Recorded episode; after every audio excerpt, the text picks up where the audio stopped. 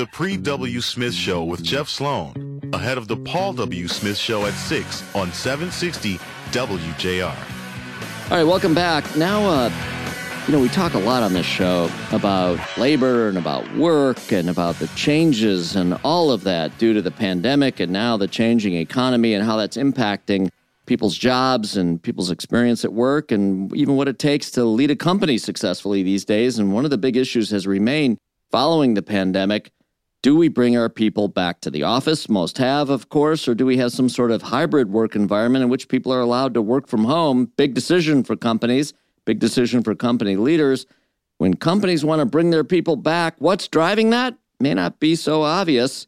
Let's find out. Aki Ito from Insider.com has the real reason bosses are freaked out by remote work. Aki. Sure. So, you know, CEOs are continuing to push incredibly hard to get their employees back into the office. And, you know, they do have some legitimate reasons for doing this, you know, things like collaboration, uh, things like um, sparking creativity, mentorship. Right. right. Fostering innovation. I think there were some studies done on that, that, you know, people are just more innovative when they can be elbow to elbow and catching each other kind of casually around the office, around the coffee machine, whatever it may be, right? That's right. Yeah. So they do have some legitimate reasons for for doing this, but when you you know kind of listen closely to what the CEOs are saying, at least what the outspoken CEOs are saying, you definitely kind of hear this hint of you know the, these like sexist undertones in what they're saying. So you know for example jamie dimon has talked about how working from home doesn't work for those who want to hustle.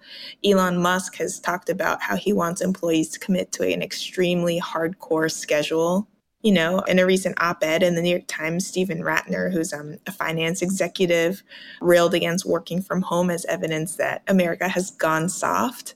And, and you really hear this from kind of the old white male CEOs of the country that they want to go back to the way things were.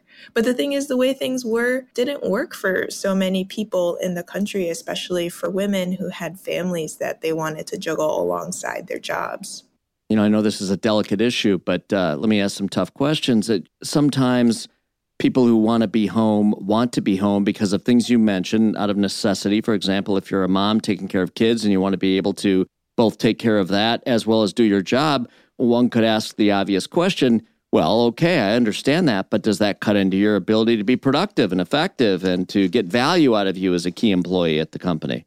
Yeah, um, well, I think the you know experience of the pandemic really proved that so many more professionals, you know, so many occupations can be done from home than we previously thought. I mean, a lot of these companies that are dragging their employees back into the office really, you know, they made record profits in that first year of the pandemic when everybody was forced to work from home.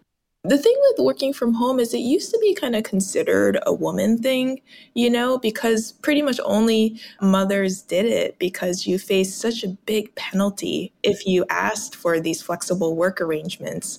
You know, as a result, working from home was really stigmatized. You know, if you asked to work from home even, you know, a day or two a week, you were kind of effectively considered, you know, taken off of the management track.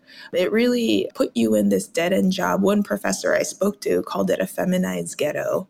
And the thing that was so amazing about the pandemic was everybody was working from home all of a sudden. It wasn't just mothers, it was old people, young people, men, women, and parents, non parents. And as a result, you know, working from home stopped being a mother thing it stopped being a woman thing. It became something that uh, so many other people enjoyed too, and it really lost its stigma. Well, I mean, you know, look, you qualified the CEOs who want everyone back at work as, you know, these old traditional white men mandating this, and then it largely being women that are taking the brunt of their demands. And so, is this issue as simple as is is it a sexist issue? Is that what's going on here? Or what is this all about? I think it's about a lot of things. Like I said, I think, you know, some of their reasons are legitimate. I think, you know, there are other reasons around bosses just wanting to, you know, see their employees every day, which isn't necessarily a sexist thing. I guess that's more of like a control thing, you know? Uh, they just want to see butts and seats. But I do think that there is this sexist thing going on too. For a long time, the way we envisioned the ideal worker in America was based on, you know, these work arrangements that we had from like the 1950s, back when women stayed at home so that their husbands could really fully devote themselves to their jobs. Men were only able to do that because they had wives who took care of everything else.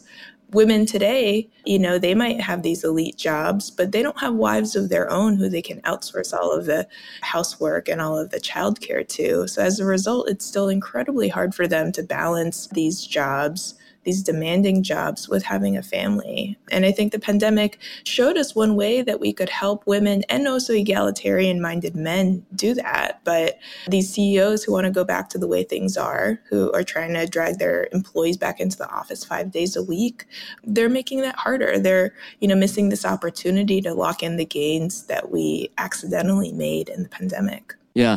And I think things are always tougher than they seem on the surface. And, and I'll say that both for the women involved in this issue or anybody else, women or male, wanting to work at home and, and being asked to or forced to work in the office and having to comply in order to keep your job and so on and so on. And yet at the same time, the CEOs, white, male, or female, whatever it may be, having to make the tough decisions about do I force people to come in or don't I?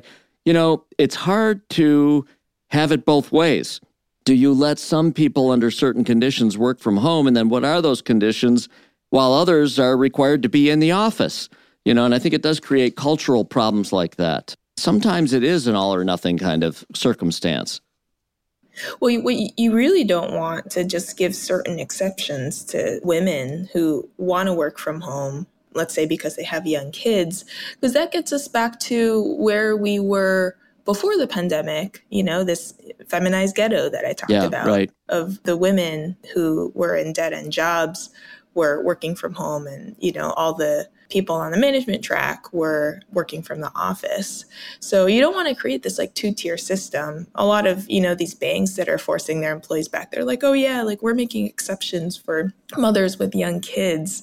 But that you know stigmatizes flexibility all over again. So you definitely don't want that. You want to offer flexibility to everybody um, yeah. But you're right that it's it's a really difficult issue because people have very different preferences, both based on their life circumstances and also their personalities and just kind of what they enjoy and what they don't and where they are in their career as well.